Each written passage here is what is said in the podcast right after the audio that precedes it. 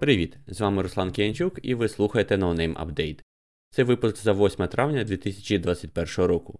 Протягом тижня ми з колегами знайомимося з подіями кібербезпеки та записуємо короткий дайджест, аби зекономити вам час та нерви. У цьому випуску у КНР використали вразливість в iOS, знайденого на хакерському змаганні для шпигунства проти уйгурської національної меншини. Один з відділів армії КНР через посередників закуповував різні антивірусні системи. Під ризиком опинилися сотні мільйонів пристроїв через вразливий драйвер від Dell, а також багато іншого. Докладно про головне. У КНР використали вразливість в iOS, знайдену на хакерському змаганні для шпигунства проти уйгурської національної меншини. Довгий час китайські хакери були одними з найпродуктивніших шукачів вразливостей на подіях на кшталт Pawn to Own, змагання з пошуку вразливостей у найпопулярнішому програмному забезпеченні за грошову винагороду.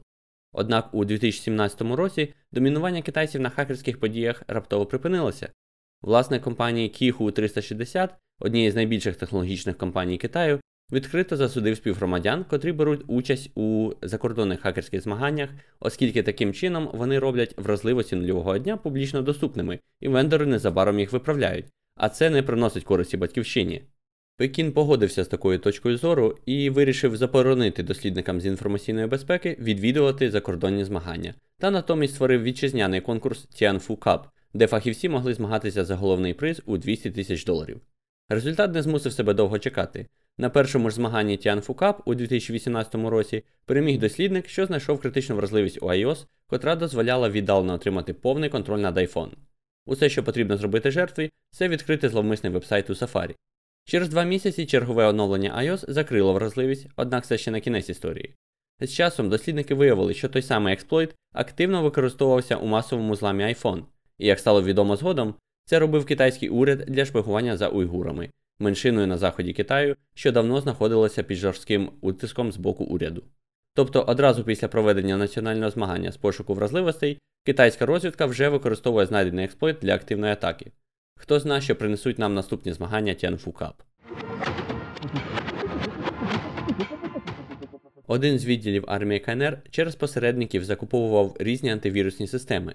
Згідно з заявою японського уряду, підрозділ Народно-визвольної армії Китаю купував антивірусні продукти з метою пошуку вразливості в них та подальшим проведенням атак на їхніх користувачів. Купівля проводилася у невеликих кількостях по 10-20 ліцензій з використанням місцевих посередників для отримання антивірусів від компаній Kaspersky, Bitdefender, Trend Micro, Asset, Dr. Web, Sophos, Symantec, McAfee та Avira.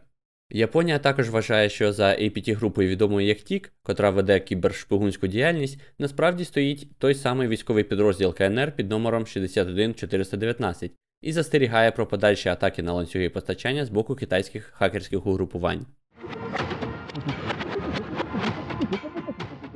Під ризиком опинилися сотні мільйонів пристроїв через вразливий драйвер від Dell. Дослідник з компанії Sentinel One виявив вразливості у драйвері DBUtil, котрий використовується в пристроях Dell під час оновлення BIOS, що дозволяють отримати підвищення привілеїв до рівня ядра системи. Вразливість не вважається критичною, оскільки для її експлуатації система вже має бути скомпрометована, однак вона дозволяє зловмисникам отримати постійну присутність в ураженій системі та мати необмежений доступ до всього апаратного забезпечення доступного системі. Вразливість являє собою серію кількох вад у коді, серед яких відсутність валідації вхідних даних, пошкодження пам'яті та помилка в логіці коду. Коротко про важливе. Підліток зі штату Флорида разом з матір'ю намагалися отримати доступ до шкільної системи для підробки голосів у конкурсі на звання королеви школи. Сім'я планувала створити сотні підробних голосів на шкільному конкурсі, в якому дівчина врешті-решт перемогла. Її будуть судити як дорослу особу, і вона може провести 16 років у в'язниці. Дослідник безпеки опублікував на GitHub Proof of Concept код експлуатації вразливості у Microsoft Exchange. Це одна з чотирьох вразливостей, про які Національне агентство безпеки США повідомило Microsoft і які вже були виправлені у квітні. Департамент оборони США розширяє програму розкриття вразливостей. Тепер програма стосується не лише публічно доступних сайтів, та охоплює також публічні мережі, IoT пристрої та пристрої індустріального контролю. Google та Mozilla розробляють уніфіковане рішення для перевірки HTML коду. API, що буде інтегрований у майбутній версії браузерів Mozilla Firefox та Google Chrome, дозволить розробникам перевіряти вхідний код HTML та запобігати атакам XSS без необхідності використання сторонніх бібліотек. Наглядова комісія Facebook продовжила бан Дональда Трампа. Однак комісія також зазначила, що безстроковий бан попереднього президента США був недоречним і закликає компанію переглянути це рішення протягом найближчих 6 місяців, щоб визначити та обґрунтувати пропорційну відповідь, яка відповідає правилам, що застосовуються до інших користувачів платформи. Атаки та інциденти. Новий криптовалютний вірус викрадач Panda Stealer розповсюджується через Discord. Зловмисне програмне забезпечення починає ланцюг зараження через фішингові електронні листи, а зразки, завантажені на VirusTotal, також свідчать про те, що жертви завантажували виконувані файли з шкідливих вебсайтів за Discord посиланнями. Наразі з кампанією пов'язано два методи встановлення вірусу. Перший з них використовує вкладені документи XLSM, які вимагають від жертв увімкнення зловмисних макросів. У другому випадку вкладений файл XLS містить формулу Excel, яка приховує команду PowerShell. Дослідники компанії FireEye повідомляють про три нові сімейства шкідливого програмного забезпечення, що націлені на фінансові компанії по всьому світу. Фішингові повідомлення, що насилаються потенційним жертвам, рідко базуються на одних і тих самих адресах електронної пошти, а теми листів пристосовуються до цілей. У багатьох випадках суб'єкти загрози представляються фінансовими керівниками, які рекламують послуги різних галузей промисловості, включаючи оборону, медицину, транспорт та електроніку. Мережа державного провайдера Бельгії Belnet була недоступна через розподілену атаку відмови в обслуговуванні. Вважається, що інцидент вплинув на діяльність понад 200 бельгійських урядових організацій та послуг. До таких послуг належать MyMinFin, офіційний урядовий портал подання податків, а також ті системи, що використовуються школами та університетами для дистанційного навчання. Портал бронювання вакцин проти COVID-19, який розміщений в інфраструктурі Belnet, також не працював внаслідок нападу. Хакери використовують новий вектор фішингових атак через встановлення зловмисних застосунків Office 365. Хакери все частіше використовують посилання, які спрямовують користувачів на сторінку входу в електронну скриньку їх організації. Після входу їм пропонується встановити шкідливий додаток, що надає зловмиснику постійний доступ без пароля до електронної пошти та файлів жертви, які потім використовуються для запуску шкідливого програмного забезпечення та шахрайства проти інших користувачів. Вразливості та патчі. У Cisco виправили вразливості, що дозволяли створення облікових записів адміністраторів та виконання команд з максимальними системними привілеями. Вразливості стосуються продуктів SD-WAN vManage та HyperFlex HX та дозволяли нападникам використовувати зловмисні дії віддалено та без участі користувача. Microsoft оголосили про плани позбавитись Adobe Flash у Windows 10. 1 січня 2021 року Adobe Flash офіційно досягла кінця життя, вважаючись значним ризиком для безпеки користувачів під час перегляду веб-сторінок через його експлуатацію суб'єктами загроз.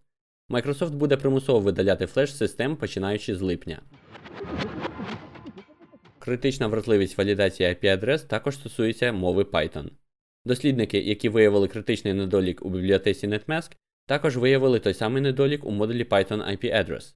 Вразливість виникає через неправильну обробку бібліотекою IP-адрес, що починаються з нуля у вісімковому форматі.